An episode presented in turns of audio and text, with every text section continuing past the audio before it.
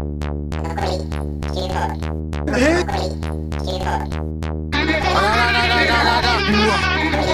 りよくいくよ残り9ホール本田圭佑です残り9ホール残り9ホール何かが何かが何かが何か残り9ホール。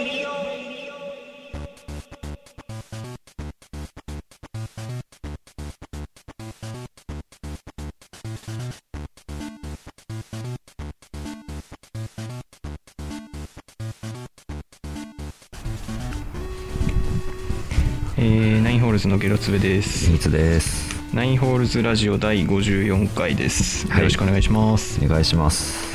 えー、っと本日は3月20日ですね、はい。まあ、前回前回も多分3月だったそうですね。と思うんで本当に2週間ぐらい前だったと思う、2週間ぐらいの間隔でやっていますけれどもうん。まあとりあえず最近のナインホールズニュースちょっと振り返っていこうかなと思います、えーまずは松山英樹が首痛のため第5のメジャーを棄権。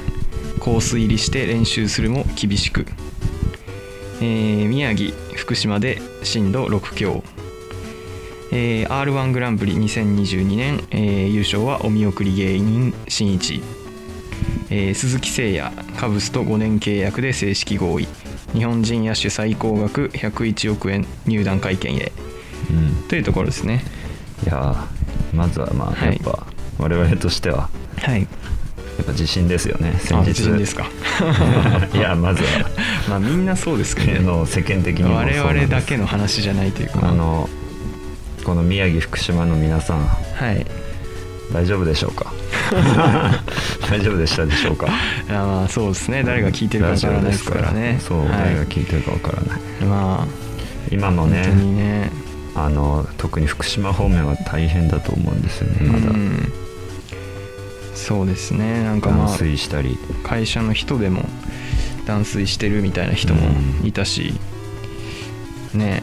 えまあなかなかやっぱりこういう地震が起きるとそういう風になってしまう地域っていうのはどうしてもねそうですね。毎回出てくるんで本当にねなんか我々が経験してるそのものが倒れて大変だとかそんなレベルじゃないんだろうなとか思っていやー本当に。生活が困難というレベルね。頑張ってほしいなというところですけれどもね。まあえーっとこの私たちがこのラジオを撮ってるはい。ナインホールズルームですね、まあ、私が住んでる部屋ですけれども、そうですね。洋平君住んでいるお家、まあここも非常に被害を受けましてですね、あのーまあ写真をね、あのー我々の中ではこう見てもらいましたけども。うん。まあ棚の中とかねほとんどのものが、あのー出てきてですね。あのそうね。でねポケモンカードとか、はい。この部屋置いてるんでそれも結構ぶちまけてですね。結構本当に片付けるの大変でしたね。うん。うん。ここまでじゃないですけどなんか一通りなんか床のものをうん。全部こう戻すというかうん。するまでに多分2時間ぐらいかかったんで。そうだよね、うんいやしんどかったですね。夜遅くにね、うん。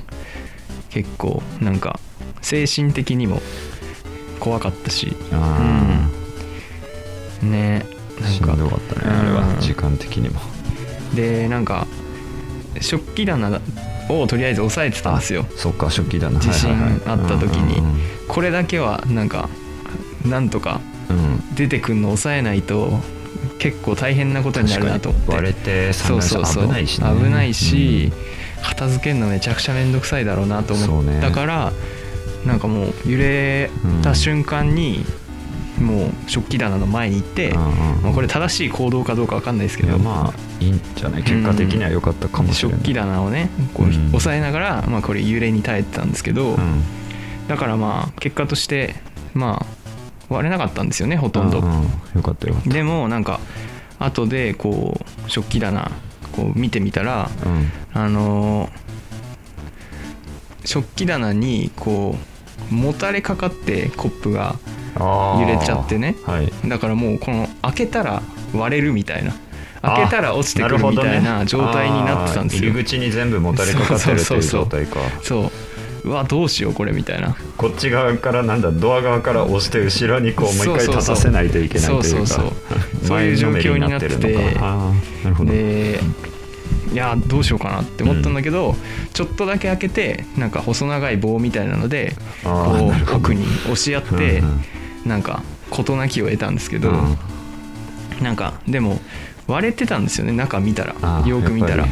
多分グラス同士とかがぶつかってうんそっかで割れてしまっててうわなんか1個だけ割れてんなって思ってうん。で落ち着いた後に開けてみたらその今年の新年のその会社の一発目の行事みたいなのがあってうん。そこでなんか会社のグラスみたいなの配られたんですよ。ロゴが入ってる。うん。それだけ割れてましたね。それだけ割れてた。それだけ割れてた。不吉だなって思いましたね。なんかグラス割れるってなんかピンポイントだもんね。うん。まあなんか直接的な被害はそれと、うん。まあ、あとテレビですね。テレビが、あの落ちて画面にひびが入って、気象大変ですからね。まあ映ってるは映ってるんですけどねこの。うん。見れたもんじゃないよねうん。あれ。という状況なんですよね、買い替えないとねそこも。まあ、どうでしたか？ああうちもねはい。やっぱテレビ？リビングはまずテレビがその同じように画面にひび入って気象がもうや大変なことになっててもうん。まともに見れない状態というかうん。線がいっぱい入ってってていまあ頑張れ見れる程度で。はい。であとリビングのパソコンうん。のモニターも割れてそう。モニター2枚やられ2たんだ。枚やられたねうちは。あとはねリビングはあのその食器棚とかうは、ん冷蔵庫とかああいうのはあの突っ張り棒やってたんだよ。ねあーはいはいはい。耐震対策として。はい。それで大丈夫だった。うん。全然そこは。でもテレビとか何もしてなかったからうん簡単に倒れちゃったんだけど。あと俺の部屋で言うと、はい。えーっとタンスはね、はい。まあ、いつもねあれちょっと自信あると倒れるようなタンスなんだよね、うん。なんか足がすごい脆くて細いせいか。はいはいはい。そう。やっぱちょっと重心がかかるとうん。前にね、倒れちゃう。なんかいっぱいやっぱ入ってるから服あが衣類が入ってるから。ね傾いてそうそう。重心が手前に来ちゃうみたいな。多分揺れなくてうんも全部引き出し前に出し出しまくればすぐ倒れる。ああなるほどね。そうそう。まあそうか。全部の衣類が前幅に傾がくから。細いとねそう。なっちゃうよね。どうしてもはいはいはい。ダメなんだよねあれは、うん。まあ、それは別にいいんだけど、うん。あとはあの俺ギターやってるじゃないですか、うんで部屋こうギターをねうん。あの壁掛けしてるんだけあど、ーはいはいはい。突っ張り棒2本立ててああの網の格子になったやつかな、はいはいはい。それに引っ掛けてるんだけど、うん。突っ張り棒のところがちょっとやっぱね、うん。外れたりしてね、はいはいはい。ダメだったね。俺部屋にいたんだけどその時うん。は時間、まあなんとか抑えてやってたけど、うん。やっぱあの揺れだと耐えらんなくて。まあそうだよね突っ張り系のなんか家具そううん。まあうちもこの部屋もあそこになんか化粧品関係とかうん。置いてる棚が突っ張り棒で作ってるなんか簡易的な棚なんですけど、うんまあ全く全く無理でしたね。そうね。ん。まああれはもう諦めるしかないなっていう感じでそのレベルだと思う、まあ、倒れて落ちてなんか困るものがあるというわけではないんで、うん。とりあえずいいですけど、うん、まあ耐震もねいやそうっすね。なんか見直見直さなきゃいけないなと思って、うん。なんかいろいろ買いましたね。なんあか滑り止めの一応シートとか。あそうね。あの今簡易的に棚をねね。紐で気づいたそれくって出てこないようにしてるんですけど これもなんかまあちゃんとしたやつ買おうと思ってなんかねじ曲げるなんか金具みたいながあってそれをこうあそこにフィットさせるとまあ揺れてもこう扉が開かないみたいなうん。のがあったんでまあそれを買ってみましたね。やっぱでもね、うん。そういう耐震グッズね、うん。今結構少なくなってるというか売れてるんだね。る。うん。はいはいはい。在庫減少してる感じっぽいね、まあそのね常備しとくそのなんか緊急用の食べ物とかさそういうのとかもなんか売れてそうですよね、うん。なんかまあそういうタイミングでみんなやっぱり見直すっていうのはねそうねやるだろうからね。改めてね、うん。怖いから。確かに。であれどうだったんですか？あのお店の方あは。あ私、はい。宮城生協はい。勤めてんですけど。はい。店はね意外と大丈夫だった。ああそうだったんだ。雑損、まあうん。の被害はうん。20個ぐらいしかなくて、へえ。なんだろうねガラスでできたあの、オリーブオイルのとか、はいはいはい。あの辺とかあとはジュースとかでもガラスの瓶に入ったやつとか、うん。そういうのぐらいでああんまりなかったはず。全然別に店の中のどっかが、ん。あのひび割れてるとかあはいはいはい。壁損傷してるとかそういうことも特になくて大丈夫だったね。不思議なもんなんだ。えでも物とかそんな落ちてなかったんだ？じゃあ全然。ぽいよ。あんまり落ちてないんじゃないかな。まああの時間でもね、うん。なんだろう、まあ、職員とかはすぐ行ったりうん。店長とかね、あの地震あったら緊急時にそのうんすぐ店に行ったり出勤しなきゃいけないらしいんだけど、でもそんな倒れてなかったっぽいけどねうちの店は、へまあ、地域による。ーでも例えば白石店とかはいはいはい。綾市とかはあのスプリンクラーとかが作動しちゃったりして店の中が水浸しになったり。それ大変だそなう。で白石はあと、うん。天井が崩れ落ちたりだとかやばいらしくて、まあそこが一番揺れたところだもんね。そう、ん。だからもうどうしようもない店自体が、うん。当然あの営業なんかできないししばらくは休業中って感じなんだ。停止状態って感じ。なるほどね。そうそう。いや大変だなっていうだから地域によってーマジで大変だね。地盤によるよね、うん。そうだねだからまあちゃんと当然ねそういう揺れの対策みたいなのも一応してはいるんだろうけどそれでもっていうことだからね。恐ろしいわ、うん。いやーなんか改めてね、うん。なんか怖えなっていうのをやっぱね思いましたけどね本当に。いつまた来るかわからんよ。うんそうねしばらくはこう余震が怖いっていう。感じですよね、まあちょっと地震に関してはそんなところですかね。まあ皆さんお気をつけてうんと、本当に。そうですね。日頃から備えとかないとっていうところですね。ね。はい。なんか他に気になるニュースというかありますか？やっぱり面白かったのは松山英樹。そうですね。ちょっとこうニュース説明しますとね。えーっとまあ今回のと優勝賞金4億超えの第5のメジャーと呼ばれる、えーザ・プレイヤーズ選手権うん。の初日に松山英樹が、えー棄権しましたと。で松山は前週のアーノルド・パーマー招待から、えー首痛肩の痛みを抱えており、えーここまでフルショットしないのは初めてというほど気にしながらのラウンドとなっていたとで今週に入ってもよくはなっていないと。軽めの調整で引き上げていてこの日はコースに入ってショートアイアンで球を打ち始めたものの出場は厳しいという判断となりましたと。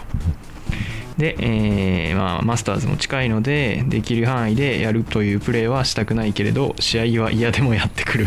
と話していた松山、えー一刻も早い回復を願いたいとうんいうところですね。やっぱこうバンテリンもねそうですね。通用しなかったなのに。うん、本当に使ってるのかという。そうなんだろうね。もいやまあ実際はねうん。なんかもっとすごいの使ってんじゃないですか、ああ。すごいのっていうかなんかお抱えのねああスタッフ。あるのかも医療スタッフみたいなのいるでしょうまあうからねトレーナーさんとかいるしうん。絶対そういうのに。なんかなんか大谷のなんかうん。YouTube でその人の欠かせない10個のなんかグッズみたいなアイテムみたいな動画うん。なんか最近割と流行ってんのかな？なんかそういうスポーツ選手もだけどなんかラッパーの人とかだったりまあタレントさんとかうん。なんかそういう動画を見てて大谷も出てたからうん。あなんかこういうの出んの珍しいなと思ってそうね。大谷のやつとか見たんだけどなんかほとんど体のケアグッズみたいなやつと あとなんかバットとかなんかグローブとかでまあねめちゃくちゃつまんねえな野こいつやっぱりって思ったんだけど。やっぱりあれだよね、うん。野球選手というかもう本当野球選手っていうのかな本当になんか野球だけじゃんこいつみたいな。野球以外のこと考えてませんっていう分かってたけど本当にそうななんんだね。かなんかこれあこんなん好きなんだみたいなのあるかと思ったけど全くなかったけどなんかその中でもなんか体をケアするためのなんかすごい装置みたいななんか使っててなんか体に巻いてでなんか圧力みたいなのをかけてなんか筋肉をこうなんかケアするみたいな。ああなんかそういう装置みたいなの収縮とかそうそうそう。そういうことなのかな。のがあってへえこんなのあるんだって思ったらその何週か後にうん。ショーン・ホワイトの同じ企画をやってて、ショーン・ホワイトも同じ器具使っててあらあなんかやっぱプロの人たちってこういうなんかめちゃくちゃすげえ高いんだと思うけどうん。そういう器具とか使ってやっぱケアしてんだろうなっていうのね思いましたね。なんかあれみたいだよね。なんかそういう酸素カプセルみたいなそうそうそう。昔で今もあんのかう分かんないけど、ん。まあそういうのもねやってるんだと思うけど。みんなトップは持ってそう。うん。まあ松山もねやってるんだろうけど。まあうん。うんちょっとね。バンテリン的にはこう講和的にはこうやめてくれって感じかもしれないですよね、まあマイナスイメージだね。うまだ広告塔なのかな。んああどうなんだろうね。大大谷谷がやってるから切り替わったのかな全部。もうやってないのかね。まあだったらいいだろうけどね。その逆にうん。そのバンテリンやめたから痛めてるみたいな風にも言えるしね。まあそれだとしたらうんバンテリンすごいってなるよね、いいよね。やっぱり。逆に。うちとやってた時は良かったんですけどねみたいな。そう言えるわな。言えるからね。うん。まあそういうところですね。はい、うん。えーまああとは、まあ、r 1グランプリ一応ねトピックスとして最近毎回このラジオで一応取り上げてはいたんですけど、ね。まあついに終わりました。終わりまして、えーお見送り芸人しんいちが優勝したとい。うことですね、まあまあ面白かったけどうね、ん面白かったですね。全体的に去年よりは良かったんじゃない、うん大会いい大会でしたよね。うん。うん。まあ最後も結構割れましたけどまあまあね、うん、どっちも面白かったんでね、まあしょうがない。ザジーはねラストイヤーだったけど。うん。うん。まあそういう優勝できないやつもいるよなというまあね。感じでしたね。いいん。じゃない別にザジーそこそこもう。ん、うん、う知名度あるし。そうね。ということで、ん。はい。まあ r 1グランプリの話題は一旦ここで終了ということですね。であとは、まあ、鈴木誠也が、まあ、ついに契約決まったということですねえーまあ、カブスとなんかパドレスっていうね、まあなんか最初はちょっと。ニュース出てたけどそれまあ嘘だったと。なんかさ、うん。パドレスっていつもそういうのに、うん。出しに使われるというか あの誰だっけなあいつシャーザーか。ああはいはいはい。あのシャーザーが確か、昨シーズンナショナルズから出る時もはいはいはい。どこ行くんだってなった時一ん。回パドレスとかその辺が候補に出てたんだよね。確か。まあ当て馬に使われてるみたいなそうなんだよね。ところあるんですかね。で結局ドジャースだったけど、うんうんでもこれ結構結構すごいですいやビよねこのッグな契約だよね、うん、5年で100億円だからすごいと思うよこれ。年間20億とかでしょ？やばいよね。かなりこの日本人選手の、まあ、野手最高額？うん。契約として最高額って言われてるから。歴代でも5位だっけ、4位がダルビッシュって聞いたうな、ん。あピッチャーとかも含めてね。そうそうそう、はいはいはい。全選手ですごいですよね。相当な期待値だよね、大丈夫かな？心配いだよね。やー結構ねやっぱり練習とかもできてないだろうから。ちょうん。っと心配ですけどね。ままああそれだけ、能力的にはもちろうん。ん、実績はあるし、評価されてるってことなのかね。まあでも最近はこの筒香とか秋山とかまあ日本でめちゃくちゃ活躍しててでもメジャー行ったけどまあね。行ったらちょっとみたいな選手が続いてるんでねそれでもこんなやっぱ金額上がるっていうのはまあ相当期待されてるというかいいその数字を持ってると思われてるということですよね、まあそうなるね、うん。ポテンシャルも含め。うん。まあちょっと頑張ってほしいですね。まあ、メジャーリーグもようやくその決まあってねー選手会と MLB 側のうん。そのねあの契約というか労使協定かうん。が終了して開幕のめどが立ったということなんで、楽しみですよ。うん、本当に。オープン戦とかやってるみたいですけどね、いやまあ活躍してるところ見たいですね。ううんん。というところですかね、うん。最近のナインホールズニュースでした。はい。それでは一旦お知らせです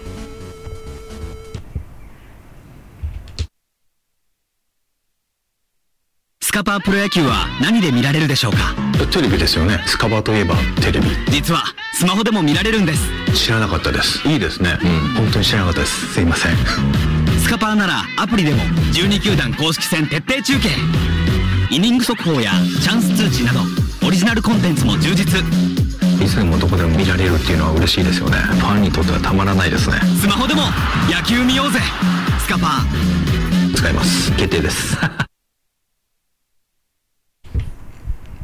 はい、えーナインホールズラジオはい。やっておりますけれども、はい。えーっと HSP って知ってます？HSP って何ですか、HSP っていうのはですね、うん。まあ、ちょっと私これ資料を作ってるんですけどね。ああなんか見えますね。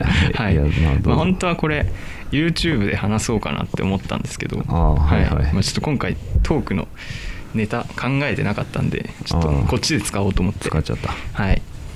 えーっとヒートショックプロテインの略なんですよ。HSP っていうのは。うん。でヒートショックプロテインって何っていうの分かります？ヒートショックってなんか聞いたことあるけどお風呂とか入る時の。ああそうですね。寒い状態でだっけ？逆か？わかんないけど、さまあえっと。温まった状態で外の寒いところにいきなり移ったらなんかこう心臓に悪いみたいな。ああそれはねそれはなんだろうなあのおじいちゃんとかが死んじゃうやつですね。はい。い やまあそれもあるんですけど、うん。ヒートショック現象みたいなのだったかな、うん。確かあるんです多けどヒートショックプロテインっていうのは、うん。まあ、細胞がこう熱とかのはい。こうストレス条件にこう陥った時になんか出てくるタンパク質えなんですよね。うんでなんかまあ熱ヒートショックって言われてるんですけど、まあ、うん最初にその実験をした時にその熱を細胞にかけるとそのヒートショックプロテインっていうのが出てくるぞっていうのが分かったっていうだけで、うん。後からまあ寒さに対してとか紫外線とか、まあ、なんか傷ついたりとかなんかそういう時も出てくるっていうタンパク質でまあ熱だけではないんですけど、うん。まあ、今回はこの熱に関してうん。の話なんですけどまあなんかえーっとタンパク質ってうん。その通常の状態の時はなんかこういう形を保ってるみたいなうん。そういうなんか決まった形みたいなのがあるらしいんですけどね、はいはいはい。なん。かそれがそのいろんなそのショックというかねストレスによって形が刺激によってね。そうそうそう壊れちゃうんだって、うんはいはいはい。でそうするとそのヒートショックプロテインっていうのが体がこう出して、うん。でその形を元に戻そうとするらしいんですよ。再生するんだそうそうそう。へでその再生する働きの時にうん。いろいろ体にメリットが起こると。ーああなるほど。いうことらしいんですよね。さらにね。うん。うん。だからその細胞を修復する作用っていうのはもちろんなんだけど、うん。免疫が増強されたりとかああそういうこと。あとは抗炎症作用とか、まあ、あと疲労回復とかうんうんうん、まあ、美容。でアレルギー改善効果とか。なんかそういうのもありますよと。であとダイエット効果も期待できると。すごいね。医学的にすごいね、そうそうそう。でそういうのがあると。じゃあなんかヒートショックプロテインってどうやったらうん。その体に作れるのっていうとまあ手っ取り早いのがサウナに入ることと やはりそこにいうことなんですよね。行はい。まあ私サウナ好きなんで、はい。こういうこういうのまあちょっと調べてはいるんですよ。ヒートショックプロテインって。すごいね。何なのみたいな。ダルビッシュみたい。そ れあんまり褒め言葉じゃない。いやなんか栄養学とか学ぶダルビッシュみたいだはないってはいはいまあまあ好きなんでねうん。情報が入ってくるっていうのはあるんですけど、面白いね。まあ、汗をかき始めるとサウナで体温がだいたい38度ぐらいになってるらしいんですよ、で38度ぐらいになるとそのヒートショックプロテインっていうのが体の中で増えてくると。ほだから、まあ、さっき言ったその美容効果とかねそのアレルギー改善効果とか、うん。まあ、疲労回復効果っていうのはサウナに入るとそういうことが期待されるということなんですけど、まあ、本当ですかっていう話ですよね。本当にいいね。本当にいいですよ。このなんか AJ が。AJ 言ってますね。えーこれなんだっけ？イーグルスのね楽天イーグルスの居酒屋みたいなやつで AJ がねうん。あの CM キャラクターやってた時の名台詞ですけどね、うん。TRG うん、まあなんか本当ですかと。本当かなって思うね確かに体にストレスを与え続けてんだよっていうね。まあね。本当に大丈夫なのってい熱うそのばっか暑いとこばっかり行って。うん。でなんか回復したらなんかもっと良くなるみたいなそのバカみたいな話じゃないですかって 思ったんですよね。こうんのイメージで言うとこのサイヤ人とかがああと悟空がね、はい。あの宇宙船の中でなんか自分にあのエネルギー波みたいな打って、うん。で自分で食らって死にかけになって先ず食べてそれか。そう。なんか回復したらもっと強くなってるみたいな描写あるじゃないですか、サイヤ人がね死に際になるとまた強くなるような。そう。だ本当なのみたいな、うん。そんなサイヤ人みたいなことあんのっていう確かに。ふうに思って、うん。でなんか俺こうこういう話とかを聞くと、うん。なんかこのラジウム水事件っていうのをね何ですかそれ。そのなんか聞いたことがあって、うん。なんかそれを思い出すんだけど、うん。まあ、ラジウムって何か知ってます？なんどういう成分ですか？あの放射能物質なんですよね。あそうなんだ。うん。だからまあめちゃくちゃ危ないものなんですよね。ね基本的には体内に入れたりとか、絶対にしちゃいけないんだけど、うん。まあ、知識が乏しかった昔のねうん。1900年代の初頭とかそこら辺はこのラジウムがその軟膏とかクリームとか化粧品とかに使われてたりとかう。うん。まあ甘さえこう健康飲料として引用されていたと。こんなアスベストみたいな。そうそうそう。でまあラジウム水は、うん。その飲めばがんとかリウマチをこう回復させてくれるとか あまあその元気になるうん。みたいな。うんエナジードリンクみたいな感じでうん。飲まれてたと、やばいねまあ、一応その温泉とかでもこうラジラジウムとかまあそういう効能みたいなのはうん。あるんですけどそういうのってまあ本当に量をきちんとまあ管理した上でみたいなね体にだから。悪くないといううん。ね基本的にはまあ危険非常に危険なものなんですよね。うん。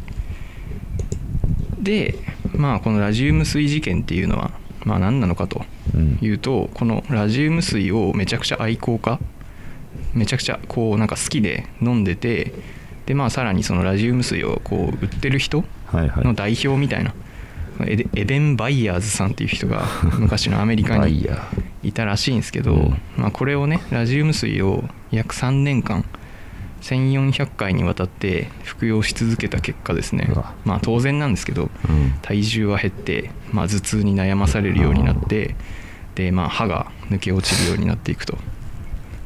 でまあそのままその3年後にはうん。亡くなってしまうんですけども、まあ放射線中毒うん。当然となってしまって、まあもう体自体がうん。放射能を発していてああマジで。そう。すごい取り入れすぎて。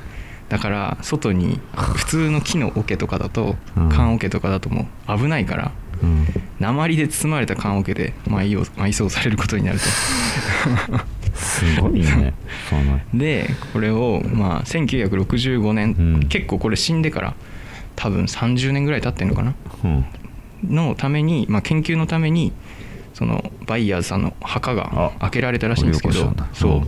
その時ですらその22万5000ベクレルってちょっと数字は分かんないですけどまだ強いそう放射能そうそうめちゃくちゃ放射射能をまだ体に蓄えていたと。そう。そうでまあそういうラジウム水はもちろんこう違法になってそういうまあ特効薬みたいなね放射能物質で健康になろうみたいなそういう健康な、うん。を歌ってるようなものは全て終わりを迎えることになったとうん。いうことでですね。まあだからそのあんまり本当にその研究とかが進んでないものがを信じてこうなんかまあまあま健康にいいよみたいなのって、まあ、ちょっと怖いですあよねっていう。もそうだね。まあ話うんなんですよ。うん。まあ、ただねサウナはまうん。あその2000年ぐらい昔からこのフィンランド族の フィン族っていう人たちがねうん。いるみたいなんですけどそのフィンランドって北欧だからなんか太陽が出てる時間がすごい少ないうん。らしいんですよねだからまあめちゃくちゃまあ当然寒いし。うん。だしまあ雪とかをねこうまあ雪かきとかなんかしなきゃいけないと。うん。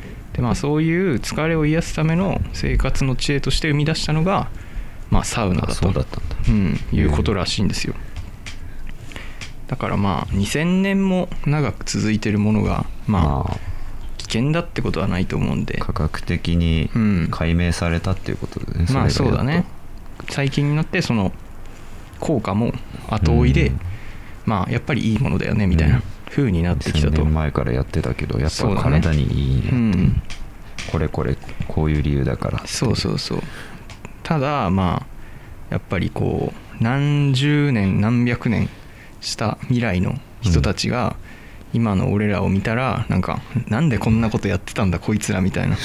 のってまあ当然あるだろうなと思って。まあそのラジウム水事件そうしかりな。そうそううん、だからなんかこう俺らがこうサウナ最高みたいな言って バカみたいに入ってるのもなんかうん。何十年後かしたらなんかあれめっちゃ意味なかったけどねみたいな。ああ風になったら研究が進めばそういうこともあるかもしれんな。結局そのねいろんな状況に応じてこのヒートショックプロテインっていうのはうん。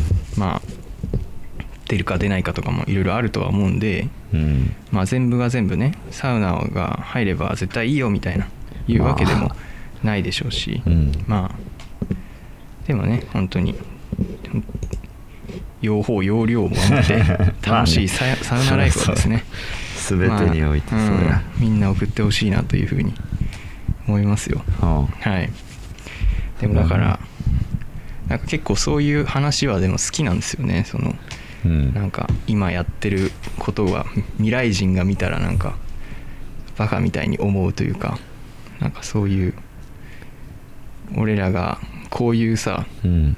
ラジオとかも撮ってるけど、うん。誰が聞いてるのか分かんないけど でもインターネットの海にはこの解き放たれてるわけじゃん。あまあ聞くことは可能ですよ。そうそうそう。まあそのね本当のことを言えばそのサーバーとかがうん。俺らがこう死んで契約しなくなったらそのデータはなくなっちゃうのかもしれないけど、まれていく可能性は、うん、まあでもね残るって考えたらさなんかいつか全然知らないやつがさなんか俺らのこういうラジオを発掘してさ何言ってんだこいつらみたいな風になるのとかなんか結構好きなんですよね。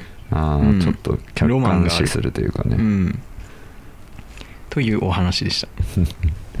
なるほどね、はい。えー、っと。でははい。まあ話も一段落したというところで一曲お聴きいただきたいと思います。お願いします。ちょっと待ってくださいね。準備ができてなかった。まあ多少カットするからいいよ。すいません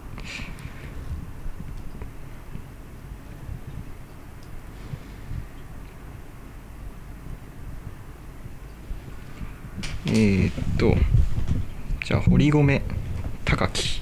はい。麒麟寺ですね。の堀米市で、うん。氷の世界。です。聞いてください、はい。スカパープロ野球は何で見られるでしょうか？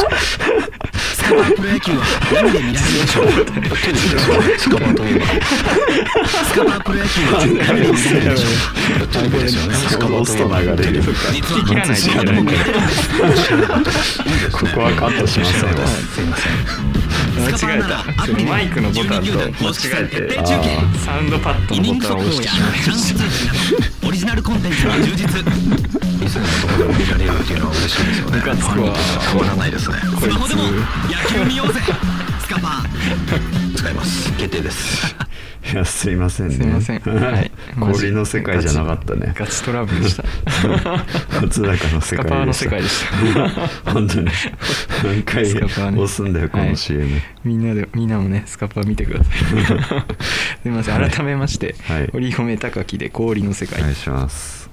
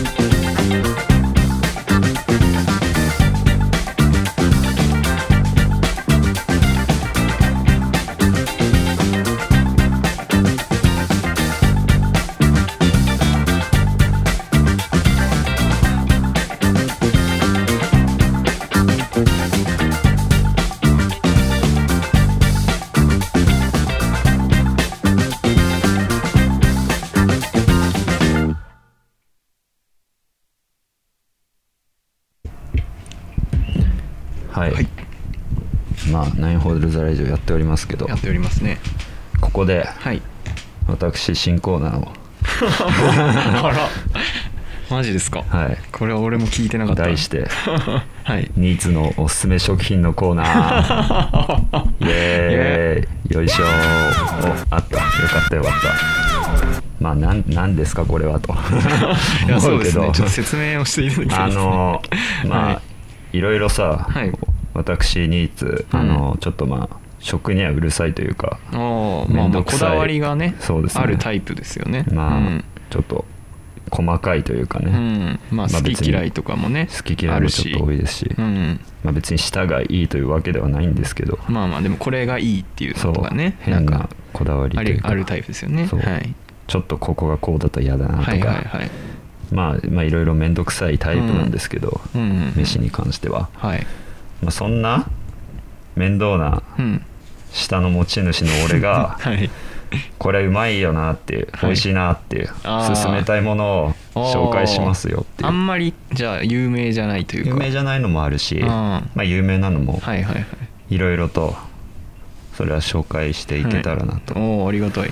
まあ今ハマってるものだとかうん。前ハマってよく食ってたものとかね、はいはいはい。まあなんかいやぜひ教えていただきたいですね。はい。おすすめしたいと思うんで、まあねリスナーの皆さんもはい。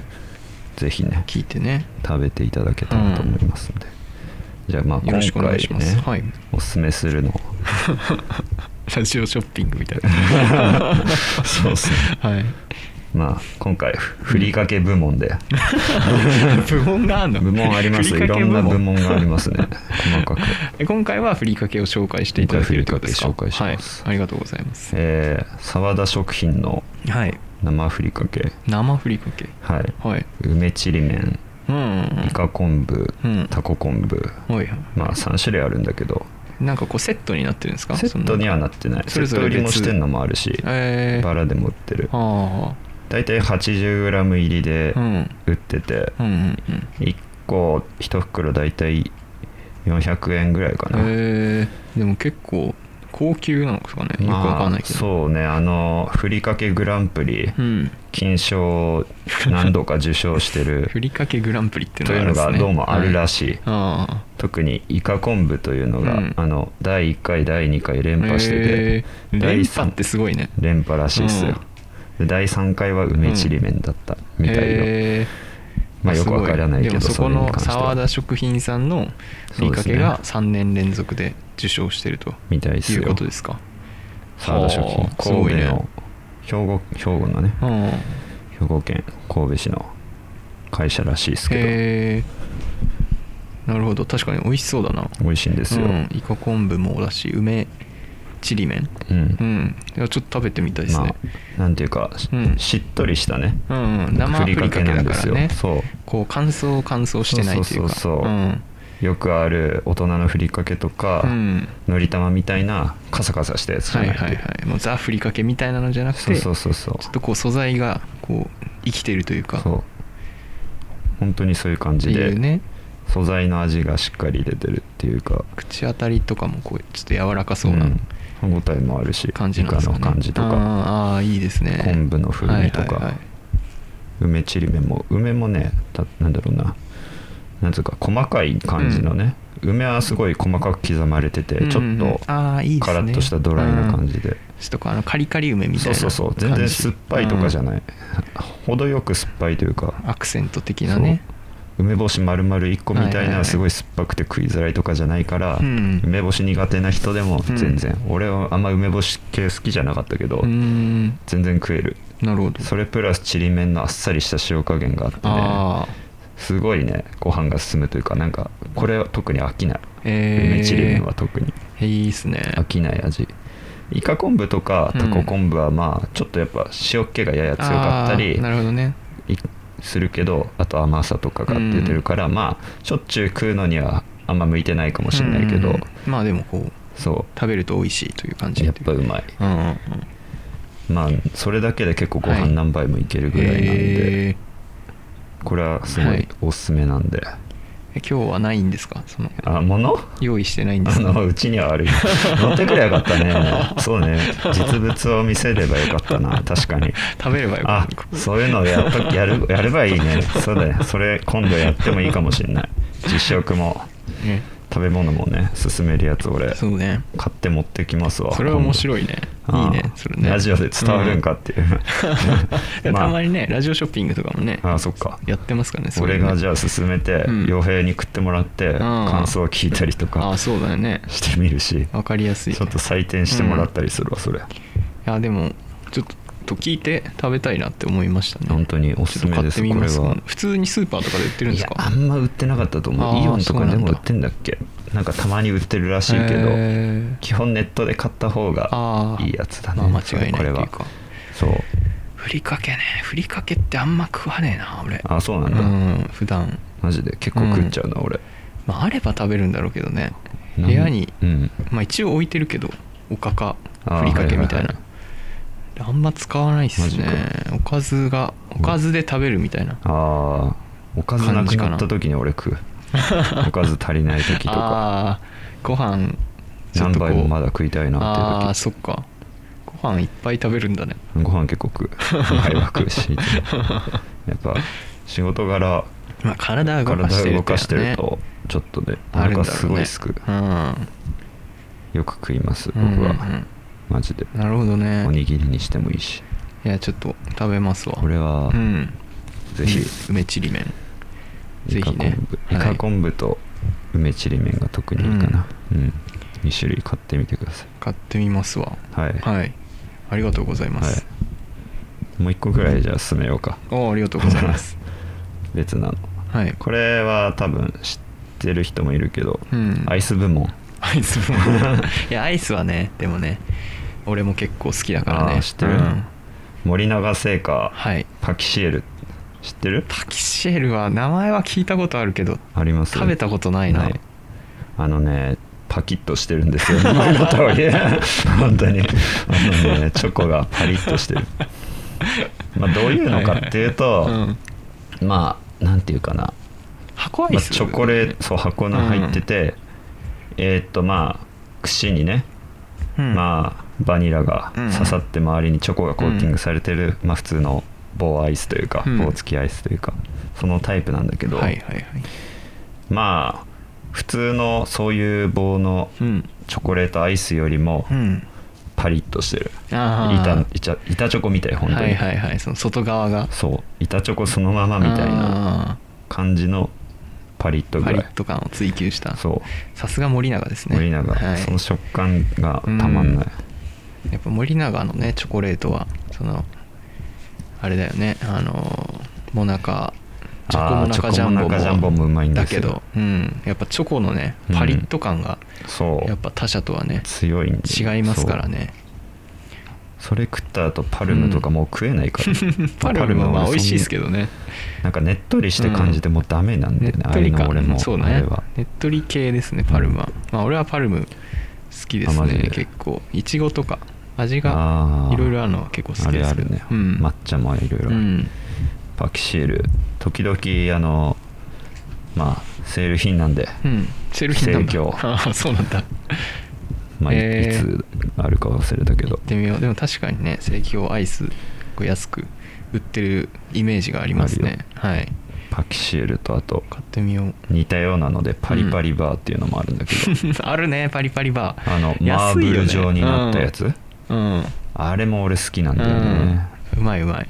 あれはよりバニラ感があるかな、うん、そうだね。チョコ全体コーティングじゃないもんねあれは。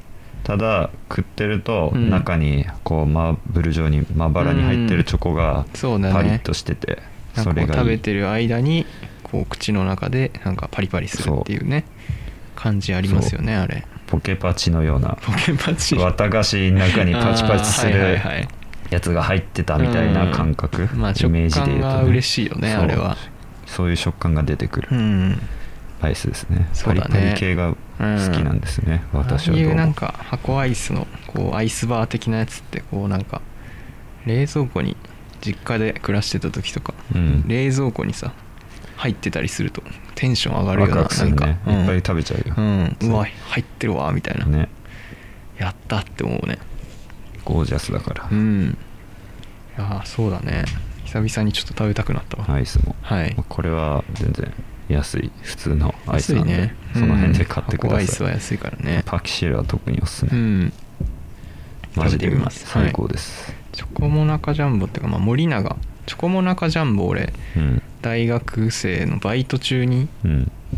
働いてる時にそのお昼の休憩時間にお昼じゃないか。お昼じゃないけどその6時間働くと30分休憩があるんだけどさはいはいはい。30分の休憩中に毎回食べてたんですよ。めっちゃ好きで。うん。でまあバイト週45ぐらいやってたからうん。まあだから週45はチョコモナカジャンボ食べてたんですけど。中毒だね。うん、だからめちゃくちゃ森永好きで、うん。森永あのの会社？うん。あの行きたいなって思ったことはありましたね。マジで、うん。そこまでうん。中毒になった、なんかエントリーシートみたいなの書いた記憶ある。マジで？アイス愛よね。アイス。うん。なんか好きなアイスなんですかみたいなのなんかあったわ確か。マジで？うん。落ちましたけどね普通に。はい。まああとあのでかい会社よ。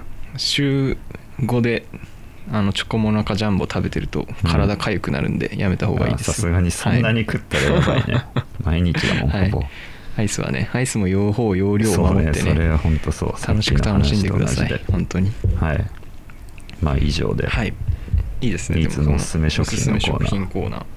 まあ、まだまだいろいろあるんで、いいね、まあ。こうそういうのはでもなんかネタに困ったら出します、無無限にいけるやつだもんね。うん、まあ個人の好みだけど、うん。もちろん。あくまで俺の主観俺のおすすめってだけなんで。食べ物はね。うん。でもその食べ物ね。好みじゃなくてもラジオにクレーム言わないでくださいということだけ、そりゃそうだ。そこだけお断りします。激ヤバリスナーいるじゃん。そうね。うまいって言ったのにまずいじゃんっていうそれはまあ好みだら。しいぞって。うん。美味しくなかったぞって。叩かれるかもしれない。ナインホールズラジオスレで。内部でしょ絶対、まあ内部のやつじゃん。超ライブやね。まあ、はい。じゃあ僕もはい。なんか音楽流しますんで、はい。えーっとエメラルドのはい「ボーダーレイン」という曲お願いします流します。はい。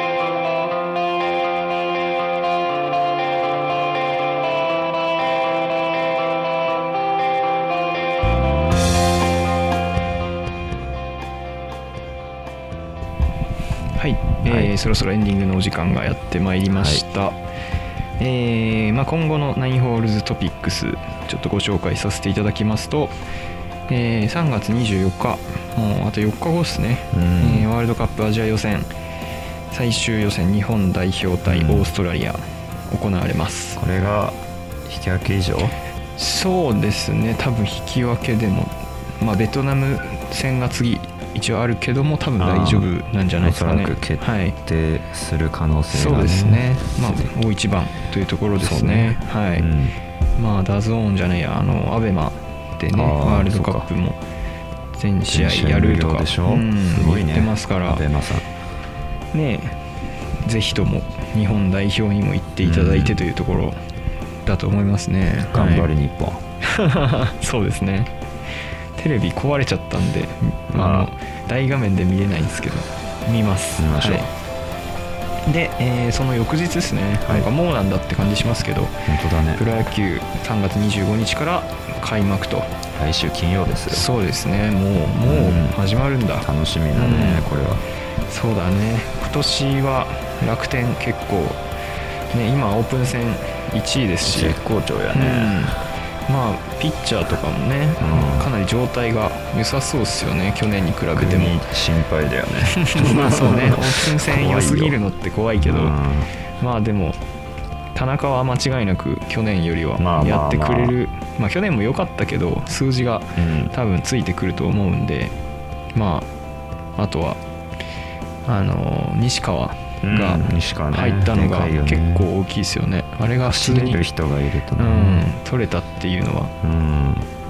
外野がちょっとやっぱり楽天少し薄いうん。印象はあったんでそこにかなりねいい選手入ったなっていう。あとやっぱ助っ人外人だよね、今年は。そうだね。去年は結構いなかったからな。うん全然活躍できなかったからだけどまあ今年は結構そこそこね有力な選手を連れてきたとは言っていましたがまあやっぱり外国人はねやってみないとわからないっていうのまだ わかりますよね。大きいですけど、まああと多分合流もちょっと遅れてるとは思うんで、ん。なんかコロナとかの影響で。だからまあ最初からバリバリいけるかどうかはちょっとね分かんないですけど、んうん。まあでも期待ですね本当に。う,、そうねあれもレホス？んマルモレホス。だっけ、うん。マイナー MVP でしょ？そうだね。去年の、うん。期待したいねそこは。そうですね。まあ他の球団とかも狙ってたという話なんでね。まあその潜在能力というかうん。ポテンシャルは間違いなくある選手だと思うんでね。ね。日本にどれだけフィットできるかというところなんだとは思いますけどね、絶対マルちゃんって呼ばれるよね、マルちゃんって言われる。マルってつくやつ大体マルちゃんってそう言われるからね。日本のうん。そういう野球選手のさ、そうね。助っ人外人のあだ名って、うん。決まってるからね。というか 単純すぎてねあ笑っちゃうからいやなんか野球部って感じですよね。野球部だな。野球部だな本当野球部の最強の野球部たちだからね。そのまま大きくなったような。本当そのままなんだよな。あいやですね。まあ、プロ野球楽しみですね。はい。はい、で4月6日からは CL の準々決勝がスタートするということですね。ですね。ベスト8組み合わせ決まりましたよ。出揃いましたね。